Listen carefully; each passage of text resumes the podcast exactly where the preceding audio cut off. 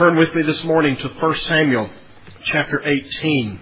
1 Samuel chapter 18. We are continuing our study this morning through the life of David. David is certainly a popular character from the Old Testament. We know a great deal about his life, perhaps more about the life of David than any other Old Testament character. He is my favorite character from the Old Testament. I believe him to be the most Christ-like man in all the Old Testament. I trust that you will see why I think that the further we go.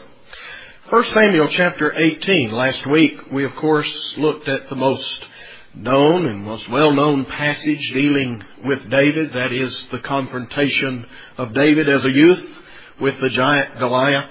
We'll be referring back to that just a little bit today, but we want to go on and look at the subsequent events. 1 Samuel chapter 18. I'm going to read the first 16 verses. Actually, we'll be covering this morning a section from chapter 18 down through chapter 20. But let us read the first 16 verses of 1 Samuel 18. And it came to pass when he had made an end of speaking unto Saul that the soul of Jonathan was knit with the soul of David. And Jonathan loved him as his own soul. And Saul took him that day and would let him go no more home to his father's house. And then Jonathan and David made a covenant because he loved him as his own soul. And Jonathan stripped himself of the robe that was upon him and gave it to David and his garments, even to his sword and to his bow and to his girdle. And David went out whithersoever Saul sent him and behaved himself wisely. And Saul set him over the men of war, and he was accepted in the sight of all the people, and also in the sight of Saul's servants. And it came to pass, as they came, when David was returned from the slaughter of the Philistine, that the women came out of all cities of Israel, singing and dancing, to meet King Saul with tabrets, with joy, and with instruments of music. And the women answered one another as they played, and said, Saul hath slain his thousands, and David his ten thousands. And Saul was very wroth, and the saying displeased him. And he said, They have ascribed unto David ten thousands, and to me they have ascribed but thousands. And what can he have more but the kingdom? And Saul eyed David from that day and forward.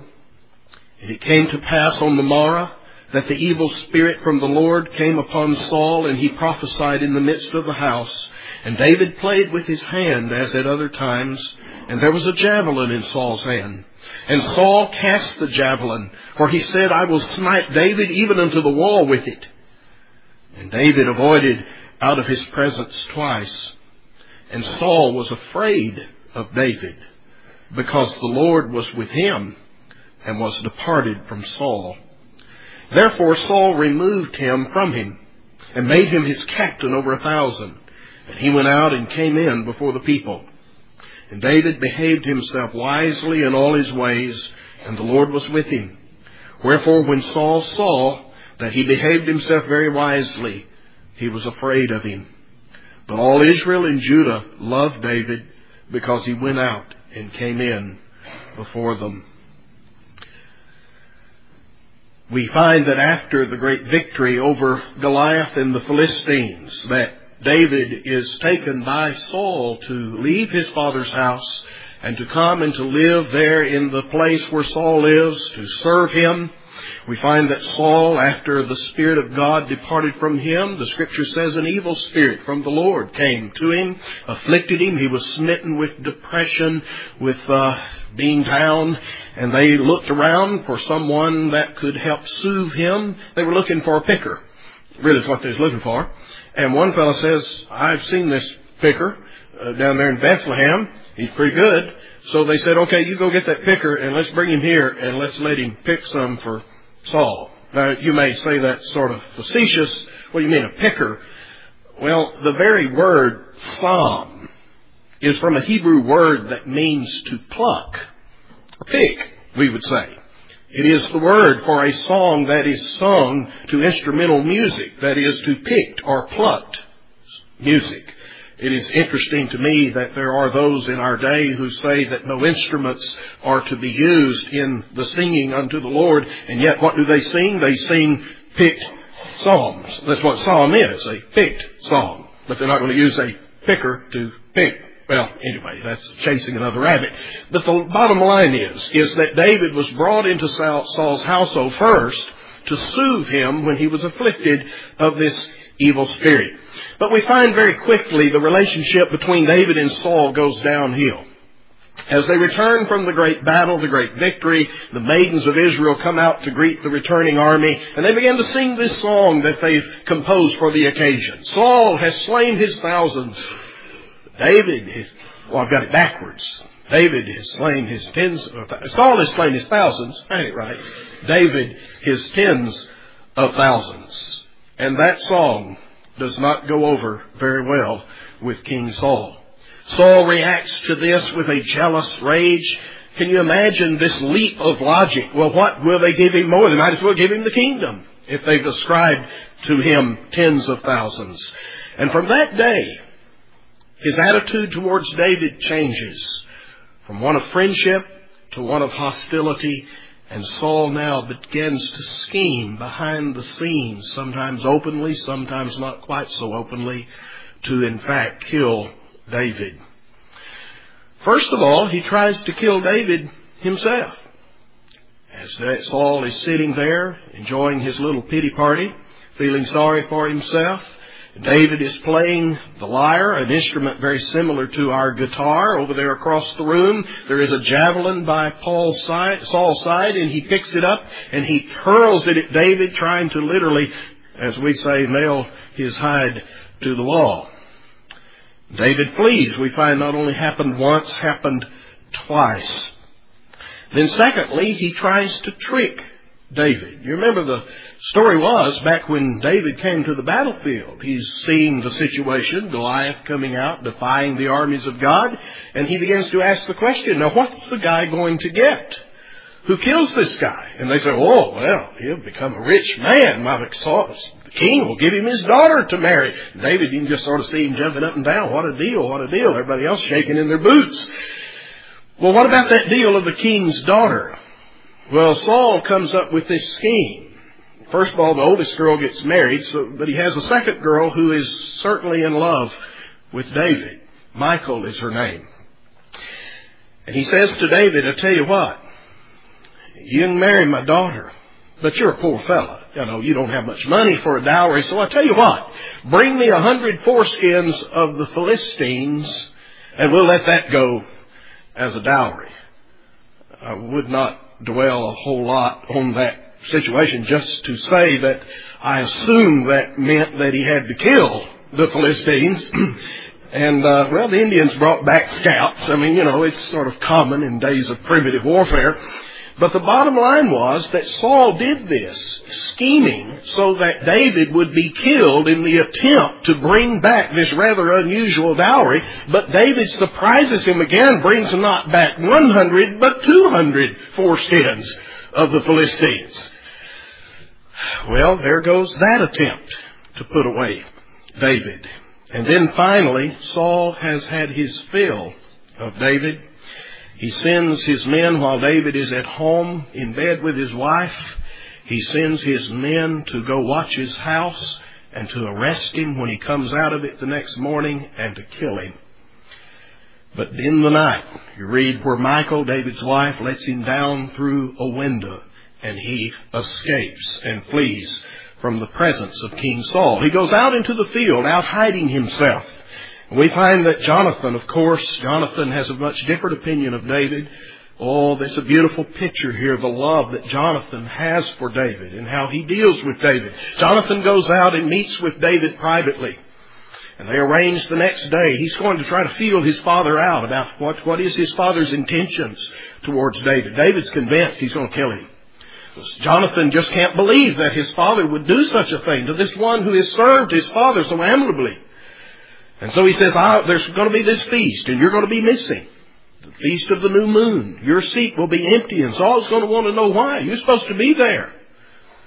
But he says, I'll explain to him that you got called away to Bethlehem, called away to your father's house, that you're busy down there, and we'll see what his reaction is, and by that I think I can determine what his intentions towards you are. And you remember they had the little scheme where the boy would come out and fetch Jonathan's arrows, and if Jonathan shot the arrows short of the boy, that was good news. That meant that Saul was ready to be reconciled to David. But if he shot the arrows over the boy's head, that was a signal that things had turned bad. And so Jonathan went out with the lad the next day and took him out to boy to fetch his arrows, and he shot them way over the boy's head, which of course was the signal to David that things had gone downhill. In fact, that very night, when they met at supper, David's seat was empty. Saul was filled with rage. And as Jonathan came to his friend's defense, he said to his father, What has he done? Why are you acting this way towards him? Saul takes the javelin and t- tries to throw it through the, his own son. Jonathan, even, must flee the wrath of his father. So Jonathan meets out in the field with David, his friend, and tells him of the situation. They make a very beautiful covenant. In chapter 20, the covenant, the promise that they make between each other is a very striking thing. And David then goes into hiding, and we'll be looking at that in subsequent messages next week. I was trying to think of a good title. I think God's Man on the Run is a good way, good way of putting it. The Jews looked for their Messiah to somehow come as he was the son of David, to recapitulate David's life to some degree. And indeed the Messiah did recapitulate David's life. For David, like his greater son, was also rejected by those who should have received him. But we'll leave that to next week. I want this morning to try to paint a portrait in words. They say a picture is worth a thousand words. The guy who said that obviously had not seen my pictures. Uh, I'm going to give you the thousand words. You knew it was coming as a substitute for a picture, but I'm going to try to paint a verbal portrait for you this morning of the three major characters in this section from chapter 18 through chapter 20 of 1 Samuel. First of all, there is King Saul. Secondly, there is David. And thirdly, there is Jonathan. Search the scripture as you will, and you will have a hard time coming up with a better picture of a person who is consumed with self and sin than King Saul. We, we've spoken so many times about the contrast between the kingdom of Christ and the kingdom of Satan the spiritual principles that undergird those kingdoms. I think you can see it in that expression of Satan where he declares, I will ascend to the throne of the Most High. I, I will exalt my throne, my seat above the stars. You know, I want to sit where God's sitting. And you look at that statement, he says five times, I will, I will, I will. Contrast that to our Lord sweating, as it were, great drops of blood in the shadows of Gethsemane, saying, Not my will, but thy will be done. Now there, in a striking contrast, is the difference between the kingdom of Satan erected upon this premise of, I'm going to do it. I want it. It's for me. You want to see it in action? Look at old Nebuchadnezzar. Back there in the book of Daniel, as one night he comes out and he surveys that magnificent city, the greatest city in the world in his day. You may remember that the Hanging Gardens of Babylon, which he built for his Median princess, was one of the seven wonders of the ancient world. And he walks out of his palace and he surveys that great city and he says, Is this not the great Babylon that I have built for my glory? I mean, I did it. Look what I did, and it's all because of me, and it's all for me. And God said, That's it, buddy. And he was struck down, and they literally put him out to pasture on all fours, eating grass like a cow, with his hair growing long, his nails and claws. And Daniel tells us, till he knew that the Most High reigns in the heavens and gives the kingdoms to whomsoever he will. There's that satanic principle that undergirds his kingdom.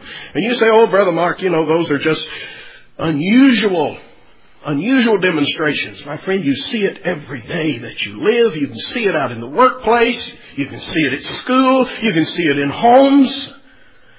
If you want to know to which kingdom you belong, just ask this question. Are you concerned with your will or God's will? Who do you sound like? I will or not my will, but thy will be done. Well, you can't see a better picture of what it looks like someone who is dominated by this satanic principle of self-centeredness, self-glorification, self-exaltation, self-gratification than old King Saul. His self-will has already been exhibited in the fact of his disobedience to God. You remember those two events for which the kingdom would be taken away for him? First of all, there was his selfish intrusion into the priest's office. You know, I don't care that God requires a priest to do this function. Why should I not be able to sacrifice? I mean, who does God think he is? Doesn't he know that he's got to be an equal opportunity employer? I mean, he can't discriminate against me. And so he intrudes into the priest's office. And then secondly, when he is told to go slaughter the Amalekites, he comes back leading a trail of the best of the sheep, the best of the oxen, old King Agag. Because, you see, he's had a better idea. Well, I know better than God what needs to be done. Let's turn this into a religious thing. Let's have a, let's have a church service. Let's sacrifice to God those things that he has condemned.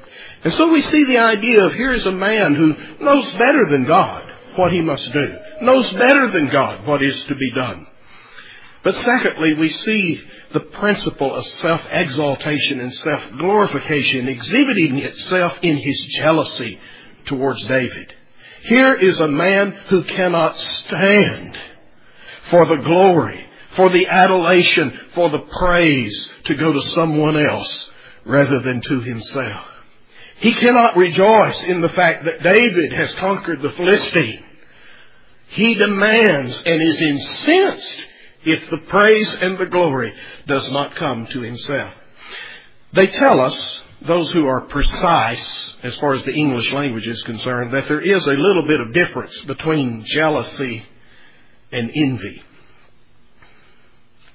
They're very similar terms. But envy technically speaking, is that bad feeling you get when something good happens to somebody else. You do know that feeling we're talking about. When something good happens to somebody else, that, that feeling that arises in your heart is what's called envy. Jealousy, technically speaking, is wanting for yourself what went to the other person. Now, usually you don't find one without the other. In fact, both seem to be kissing cousins. They both come hand in hand. But oh my, you do see it exhibited here in the life of King Saul. His envy, his jealousy. Not only envious because the praise has gone to David, but his jealousy. He must have, he feeds on that, uh, what shall we say, feeding his self-esteem, building him up, the praises of his people. That's what floats his boat. And then thirdly, his self-centeredness in all his actions. I've already described to you how he used his own daughter. And here's a man who doesn't love people, he loves himself. He uses people. He uses his own daughter to try to get David killed. You know, he's going to put her in this little thing where he can go out and get killed in his attempt to come up with this rather unusual dowry that he requires. But let me show you something even more striking than that. Look in 1 Samuel t- chapter 20, down in verse 30. That night that David's chair was missing, it was empty. When David was out in hiding, when Jonathan comes to his aid, I want you to look closely at what happens there at the table. 1 Samuel 20 and verse 30. Then Saul's anger was kindled against Jonathan, and he said unto him, Thou son of the perverse, rebellious woman, Do not I know that thou hast chosen the son of Jesse to thine own confusion and to the confusion of thy mother's nakedness? For as long as the son of Jesse, that's David, liveth upon the ground, thou shalt not be established, nor thy kingdom. Wherefore now send and fetch him unto me, for he shall surely die. Do you see what Saul's saying? Jonathan, I'm doing this for you. Don't you see, Jonathan? As long as he's alive, the kingdom is not going to be secure to you. You're my oldest son. You're the next in line to the throne, and as long as this guy lives, you're not secure in that. I'm doing this for you. Hogwash.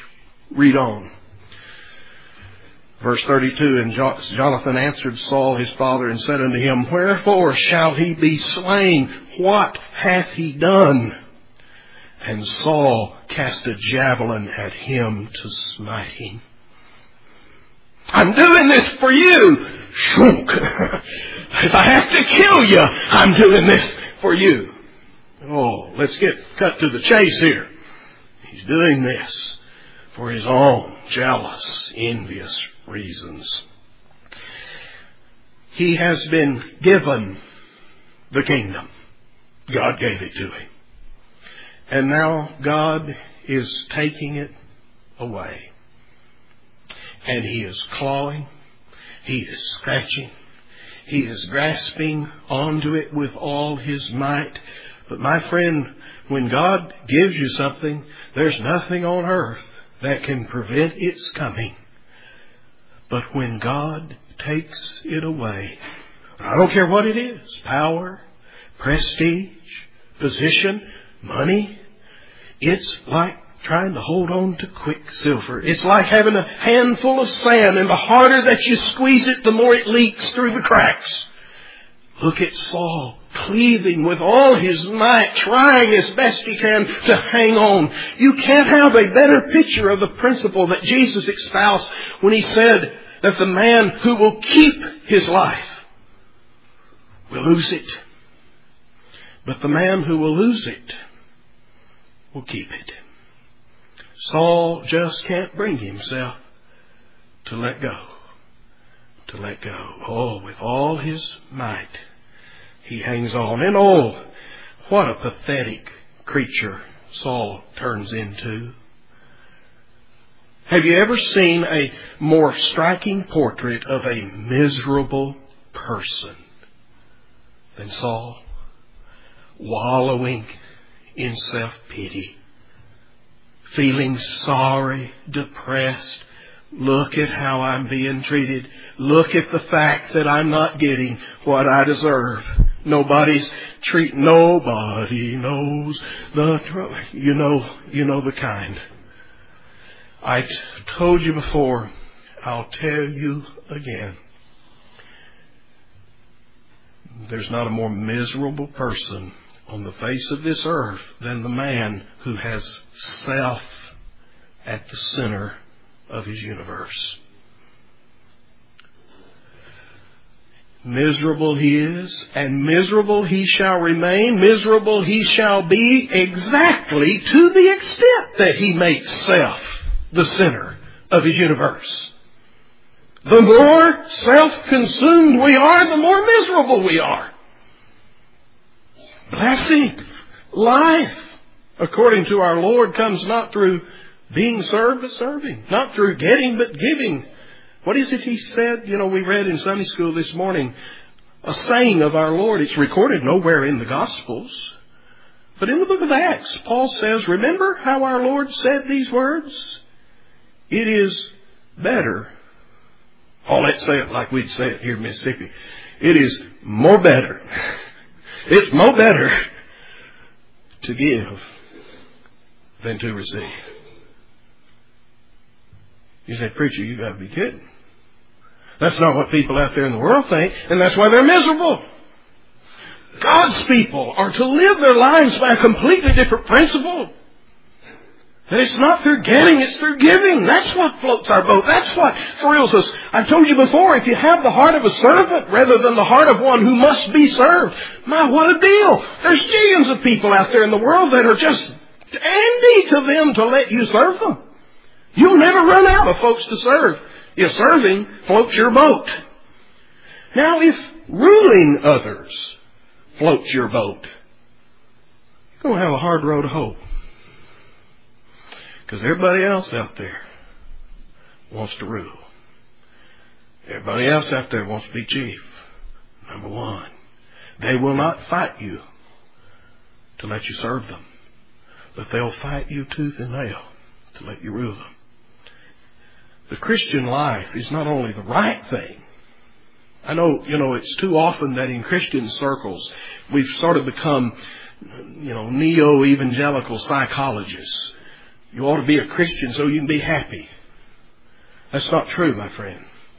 If you're never happy, if you have never smiled one time from the time that you bow the knee to King Jesus, you still ought to be a Christian. Because it's right.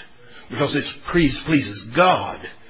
But oh my friend, there's blessing and byproducts that come to us in knowing Christ, in receiving life. And one of those is a happy life because we've got things in order for the first time in our life. And then there's the portrait. And, before I leave Saul, I must remind you of one thing, that there were times, and there are times in Saul's career, where he knows he's not doing right. He's sorry. But look back in 1 Samuel 19. 1 Samuel 19. This is the first time Jonathan, his son, intercedes. You'll see back in 1 Samuel 19, Saul spoke to Jonathan, his son, and to all his servants that they should kill David. He's telling everybody, now you ought to go out and kill this guy. In verse 2, you'll see that David, uh, Saul, uh, Jonathan, I'm sorry, goes out um, to deal with his father. In verse 4, Jonathan spoke good of David unto Saul his father, said unto him, Let not the king sin against his servant, against David, because he hath not sinned against thee, and because his works have been to you very good. He did put his life in his hand and slew the Philistine, and the Lord wrought a great salvation for all Israel. Thou sawest it and did rejoice. Wherefore then wilt thou sin against innocent blood to slay David without a cause? And Saul hearkened unto the voice of Jonathan. And Saul swore, As the Lord lives, he shall not be slain. I swear, you're right. And I swear I won't kill him. How long did that last? You know, it reminds me of the old drunk. He's just so sorry. He's just so sorry. He's so sorry. Sorry for the way he's treated his family. Sorry for the way he's performed on the job. Oh, he just doesn't want to be this way anymore. But there is no power to the intention. It is all temporary. And as it was here in the life of Saul, it would soon wear off and he'll be back after David's blood. My friends, this happens time and time and time again in the life of King Saul. Well, let's leave Saul for a moment. Let's take another look. Let's look at another character here in these chapters, and that is, of course, this young man by the name of David. I tell you, after you study Saul's life, and I guess it's just because he tends to remind me so much of myself, that David comes upon, I guess, the picture that we see of Saul. First of all, notice that contrasted with the fear, the envy, the jealousy, and especially that fear of David. Did you notice that the more David did things right, the more Saul feared him? Isn't that strange? I've often said that you, you don't like your enemies lying about you. There's something worse than that. It's your enemies telling the truth about you. That's really bad. I mean, that's sinking low when they start telling the truth. Well, that's the way it is. The more Saul saw that David was doing wisely and doing right, the more it made him tremble. The more he realized that God was with David. But against that backdrop of Saul's fear, we see David's faith. Oh, Steve mentioned a little earlier today about this confidence factor. And I agree. Everybody to live a productive life needs to be a confident person. That's not my disagreement with the pop psychologists of our day. the question is, from whence cometh that confidence? What are we confident in? You'll notice that David, when he came to battle Goliath, to his brothers, they thought he was an arrogant little fella. Oh, Eliab, his older brother says, I know you. You, you know, you've run off. Who's who you left those sheep with you're supposed to be watching? I know you. I know the naughtiness and the pride of your heart. You see, David coming upon the scene and says, well, I'd take him. Look to the others as nothing but a cocky arrogance, even to his own brothers. But you look closely at where does this confidence of David come from? Go back to the, the account of the encounter between the Philistine, Goliath, and David. In chapter 17, as David and Goliath meet, and remember now that Goliath is about nine feet six inches tall, has armor on that weighs about 200 pounds, has a spear that the head of the spear was like a 16 pound shot put. I mean, this guy, well, he's intimidating. But it's not just his looks that are intimidating. Look at his speech. 1 Samuel 17, verse 42. And when the Philistine looked about and saw David, he disdained him, for he was but a youth and ruddy and of fair countenance. And the Philistine said unto David, Am I a dog that thou comest to me with staves? And the Philistine cursed David by his gods. And the Philistine said to David, Come to me, and I will give thy flesh unto the fowls of the air and to the beasts of the field. Just come over here. Come a little closer. I'm gonna feed you to the birds. Now a guy nine foot six standing in front of a young boy. Is that intimidating or what? Listen to the response of David. Then said David to the Philistine, Thou comest to me with a sword and with a spear and with a shield, but I come to thee in the name of the Lord of hosts, the God of the armies of Israel, whom thou hast defied. This day will the Lord deliver thee into mine hands, and I will smite thee and take thine head from thee. I will give the carcasses of the host of the Philistines this day unto the fowls of the air, to the wild beasts of the earth, that all the earth may know that there is a God in Israel. Now my friend, that's confidence standing in front of a guy that's nine foot six inch tall and say, I'm going to feed you to the birds. But is it cocky arrogance? Is this some sort of false bravado like you see on the Super Bowl today? Look what I can do. I just say it's of a different sort. Because the Philistine saw it as a battle between a big soldier and a young boy. David saw it as a battle between the creator and a creature. And the creature didn't stand a chance.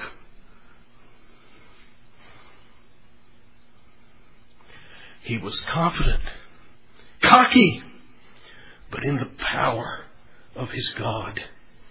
Not in his own skill, not in his own ability, even as he stands before King Saul.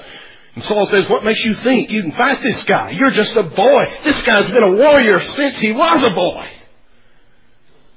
And David says, I was watching those sheep, and the lion came, and I ripped him apart. The bear came, and I ripped him apart. And he said, the same God who delivered me out of the paw of the lion and out of the paw of the bear will deliver that Philistine into my hands this day. Oh, he's cocky, all right. Braggadocious. But in the power and in the might of his God. He's glorying, but not in himself. Glorying in the ability of the one who will just use him as an instrument. That's the faith. I, I, I try to emphasize this because sometimes I think when we talk about faith and resting in the ability of God and in the power of God's might rather than in our own, that we have the picture then that that means we just sort of sit back in our easy chair. I'd Have you noticed here that David seems to have something else moving him? I mean, he's anxious to prove the fact that his God can beat the stuffings out of this guy. It's not enough for David to just sit up there with the army and preach these things and say, now we all believe this about our God. There's something in the life of David that's willing to go down there in the battlefield and put it on the line. He will venture out and risk his life for the sake of these things that he says are true. Now that's when you really believe something. You believe in the sovereignty of God. Well, that's pretty easy to do when you're in your easy chair in the living room, when you've got lots of money in the bank, you've got cupboards, refrigerators full of food. Why is it that we see so few who risk, venture out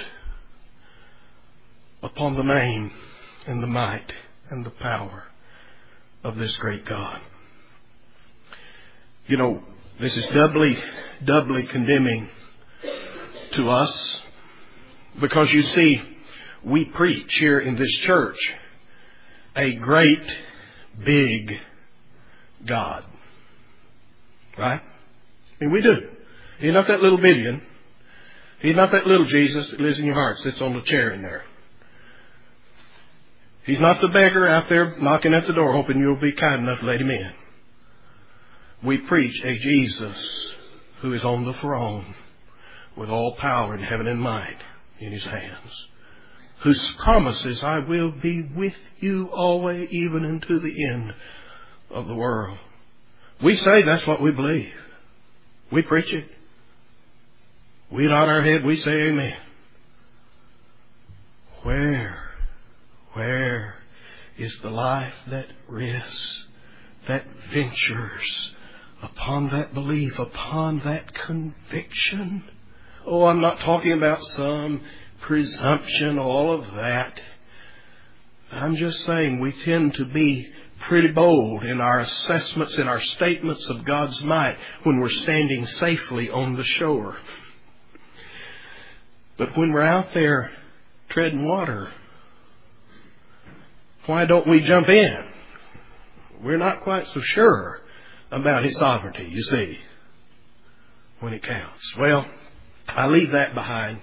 The third thing I see about David, not only his faith and not only this, this active faith, faith that acts, but I see some meekness.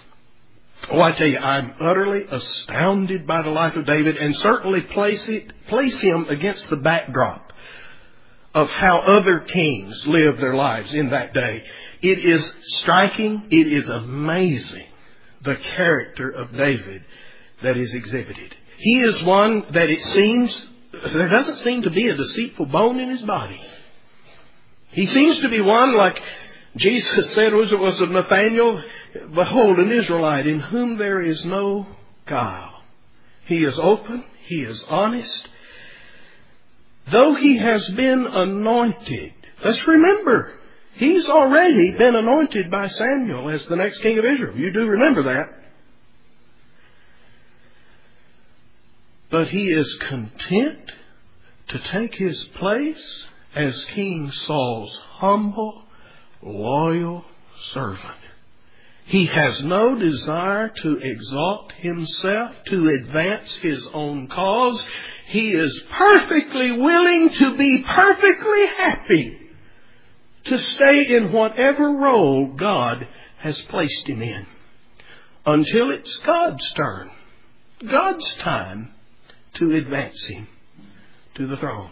Oh, you're going to see that from one end to the other of David's life. It's exactly that which Jesus taught his disciples about going into the feast. They rang the bell, soup's on, everybody made a mad dash for those high seats. He says, guys, don't do that. Sit down here in these low seats, down here where the nobodies sit. And if the host, the one who's given the feast, comes down here and says, Oh no, you're sitting in way too low a place. You need to be up here with me. Let him exalt you. But the point is, don't advance, don't exalt yourself. Allow God to advance you. And that's David's philosophy. If God wants me to be king of Israel, he can make me king of Israel. But David was not about to make David king of Israel. Do you see, here is the life of one who is faithful in the small things. And he will be advanced, been proven faithful in the small things, to be faithful over great things, large things. Can I just throw in my two cents worth here?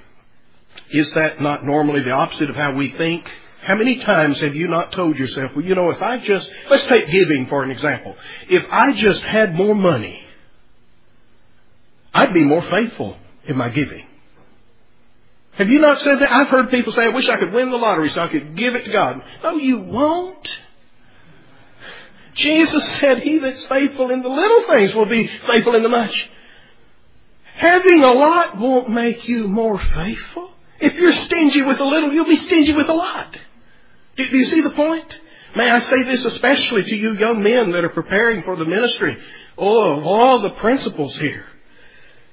Be faithful. And wherever God has you for this moment, for this period of time, be faithful in the small things. You know, we have the idea if God would just put me in the football stadiums where I could preach to thousands of people, oh, I'd be faithful then. My friend, it may be in the, you know, the two or three, maybe in your living room, maybe in a Sunday school class, maybe down the nursery. Be faithful with the small things. What is the principle? We find it throughout the New Testament, I think about three times. Over in 1 Peter 5, verse 6. Humble yourselves under the mighty hand of God, and He will lift you up in due time. When He's ready, He'll lift you up. He'll exalt you when He's ready. And then let's go to the last personage we see in these chapters. I think the real hero of the story, the section that we're studying this morning is not so much David as it is Jonathan. Of all the people who might have felt they had the right to feel threatened by David, to be jealous of David's accomplishments, to be envious of the acclaim and praise and adoration that, that's being heaped upon David, why, why we would say it ought to be Jonathan. Why, he's the one who ought to be incensed at, at what this young upstart. Here, he's the son. He's the king's son. He's, he's the next in line to the throne.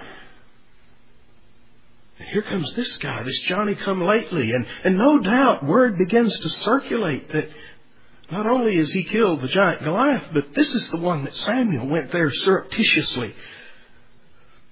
Uh, that's one of those big words, means undercover. You wouldn't ever call them surreptitious cops. You call them undercover cops. But anyway, he went undercover to Bethlehem to anoint David as the next king of Israel. They knew that. That word began to spread around. Jonathan, this is your rival. And yet look at the sweet, sweet spirit of Jonathan. He loves David as he loves his own soul.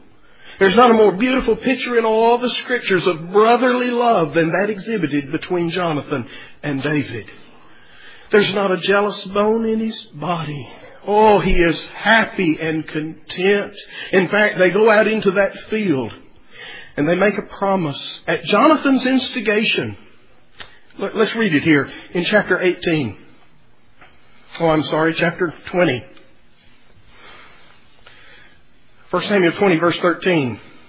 Well, let's back up a verse, verse 12. And Jonathan said unto David, O Lord God of Israel, when I have sounded my father about tomorrow, any time or the third day, and behold, if there be good toward David, and I then sin not unto thee and show it to thee, the Lord do so much and more to Jonathan. But if it please my father to do thee evil, then I will show it to thee and send thee away that thou mayest go in peace. And the Lord be with thee as he hath been with my father and thou shalt not only while I live, show me the kindness of the Lord that I die not, but also thou shalt not cut off thy kindness from my house forever. No, not when the Lord hath cut off the enemies of David, every one, from the face of the earth. Not only while I live, show me kindness and favor, but when God has cut off all your enemies from the face of this earth, show kindness unto me and to my family, to my seed. We're going to see where David does that down the road. But do you realize what Jonathan is saying here? He is admitting the fact. You're, you're God's man. Jonathan loves his father. He's loyal to his father. He's going to go out and fight his father's battle. In fact, he's going to die standing right alongside his father. But all the while, he says, I know you're God's man. You're the one that God's going to raise up. And God do for you what He did for my father. Oh, do, do you understand? This, this is something unusual here. Someone who's willing to take a second seat. To sit back and say, even though in the eyes of man it's my lot to be exalted to the throne, God's got that for you. And I am content, I am happy that you be the person that God uses. Oh, there is a sweet submission to the sovereign will of God that you find here in the life of Jonathan. Let's bring it to a close. You know, Jonathan looks a whole lot like John the Baptist, doesn't he? When they came to him, asked him about Christ, he could say, He must increase. Remember, John was first on the scene. I mean, he's there first. And then this Johnny come lately starts baptizing. But John says, He must increase. I must decrease. And so it was with Jonathan. There is, according to the scripture, an inseparable connection, a link, between what a man truly, really believes and how he acts, what he exhibits in his life. Now, temporarily, for a while, man can act out of character. We're going to see a little later David acts out of character. That sweet, transparent, honest, fresh young man, that wonderful spirit, is going to become just as devious and scheming as old Saul when sin enters his life. For a time, David became like Saul. For a time, Saul became like David. Temporarily. For a little while. But sooner or later, the true bent of a person's nature will be exhibited as it is put to the test, just as I demonstrated those eggs to the children up here a little earlier today. Even though I can't see what's inside and you can't see what my heart is, sooner or later, God will manifest it. It is seen by how we conduct ourselves, by how we live our life, by our attitudes towards each other. What we believe is absolutely important. Our theology must be clear and precise. But theology, if it does not affect the way you live your life, is absolutely worthless. You're just going to die and go to hell a theological genius instead of an agnostic or an atheist if it does not impact and affect the way you live your life. The whole theme, we've been studying the book of James on Thursday night. The whole theme of the book of James is that you not just be a hearer of the word, but a doer. And it is to be seen. Our faith is not just something we talk about. It's something that acts. And faith without those works is a dead faith that will not save the soul, according to the book of James. And the essential change, you say, okay, brother, put your finger. Let's, let's cut to the chase. Let's get right down to the heart of the matter. What is the essential change? What are we really looking for to happen in a person's life? My friend, when one enters the kingdom of Christ, there is an about face, a radical change in that self is dethroned and Christ is enthroned. I'm not trying to be king anymore. I bow my knee to the rightful King and Sovereign of my soul. I humbly place myself in the hands of a master to be told what to do, to be told when to jump and told how high, to be told what's right and what's wrong, to be instructed as to how I am to live my life and then go out and do it.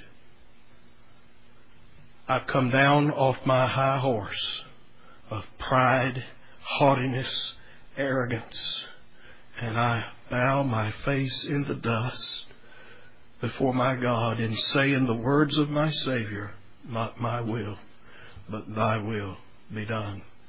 That's that essential character change that must occur in the heart of a man. Look at David. Look at Jonathan. You'll see it. Look at Saul. You'll see the opposite. Well,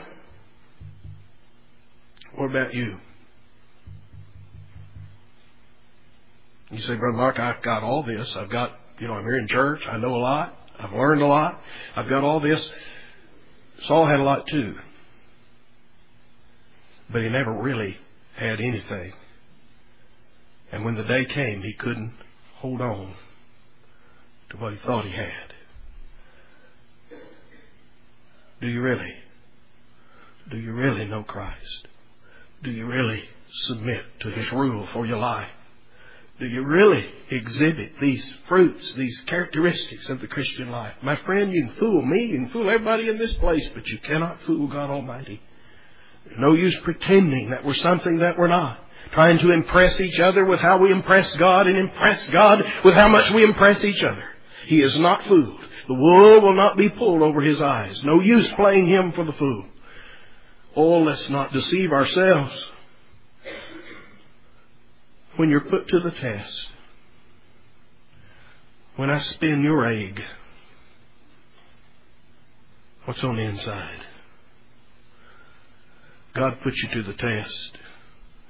We'll see. We'll see. You say, well, preacher, how do you know? Oh, does the gospel of Christ float your boat? Oh, I tell you, I stood up here listening to these four sing a moment ago. I tell you, as they describe what went on on that cross, I can't even expound, can't explain the wave of emotion that comes over my soul thinking about what happened on that cross. Does the gospel float your boat? Is it Christ and is it what He thinks of you? What He says do? Is that what is important in your life? Is that what brings you here to this place on Sunday morning? Is that what inspires your song? Is that, that what thrills your soul? Is it what affects how you behave once you leave these walls? When you're on the job tomorrow, when you're at school, when you're playing with your friends, in your home, your attitudes towards your husbands or wives, your children, does it rule there? Is it on the throne or is it not? It's a very simple question. I wish our hearts weren't so devious we could answer that question much more easily. But our heart lies, says Jeremiah. It's deceitful. It says peace, peace, when there is no peace. But may we put our lives to the test of God's Word. May we see where do we fit into this picture. No, we're not David. We're not the anointed one. We're not the Savior. We're not the King. But are you Jonathan? Or are you Saul? You won't look like one or the other. Your heart will fall into one of those categories. Which is it? Let's pray. Father, one of the most difficult things you've given us to know is to know ourselves, to know our own heart. Father, it twists and turns. Our heart feels this when it ought to feel something else, whispers things in our ears that are nothing but lies. Father, may we test ourselves by the mirror of the perfect law of liberty, the gospel of your Son. May we examine our hearts by the light of your word. May your Spirit search us and try us and prove us, test us. Lord, we talk good talk, put on a good show.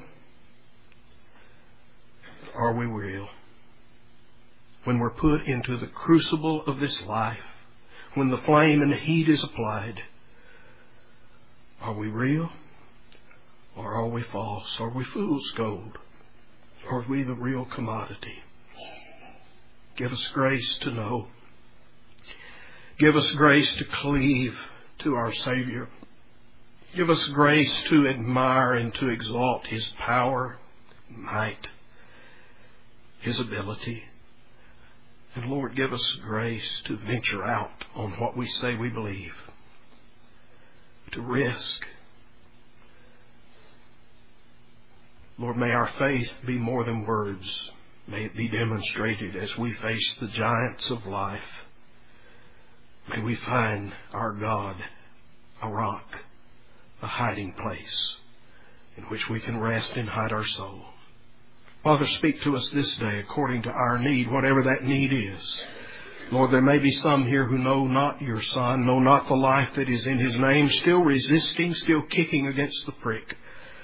Lord, I pray that you might, in your sovereign mercy, overcome the obstacles, break down the resistance. Cause men, Father, to be broken and humbled before your mighty hand, that they might find life and peace Lord, others, we who know you, we who have followed many years perhaps in the service of Christ, and yet, Father, we still find the battle against our old arrogant, pride, proud nature. Lord, once again remind us of these things, that we humble ourselves before our God, we be content with our lot, that we be pleased in the wonder of our God If we have nothing else in this life, that we have Christ, and that's enough. May we be satisfied. May we be content. May we show the spirit of a Jonathan who gladly accepts his role, his place, if David can be exalted. May that be true of us with our wonderful Lord. We ask it in his name. Amen.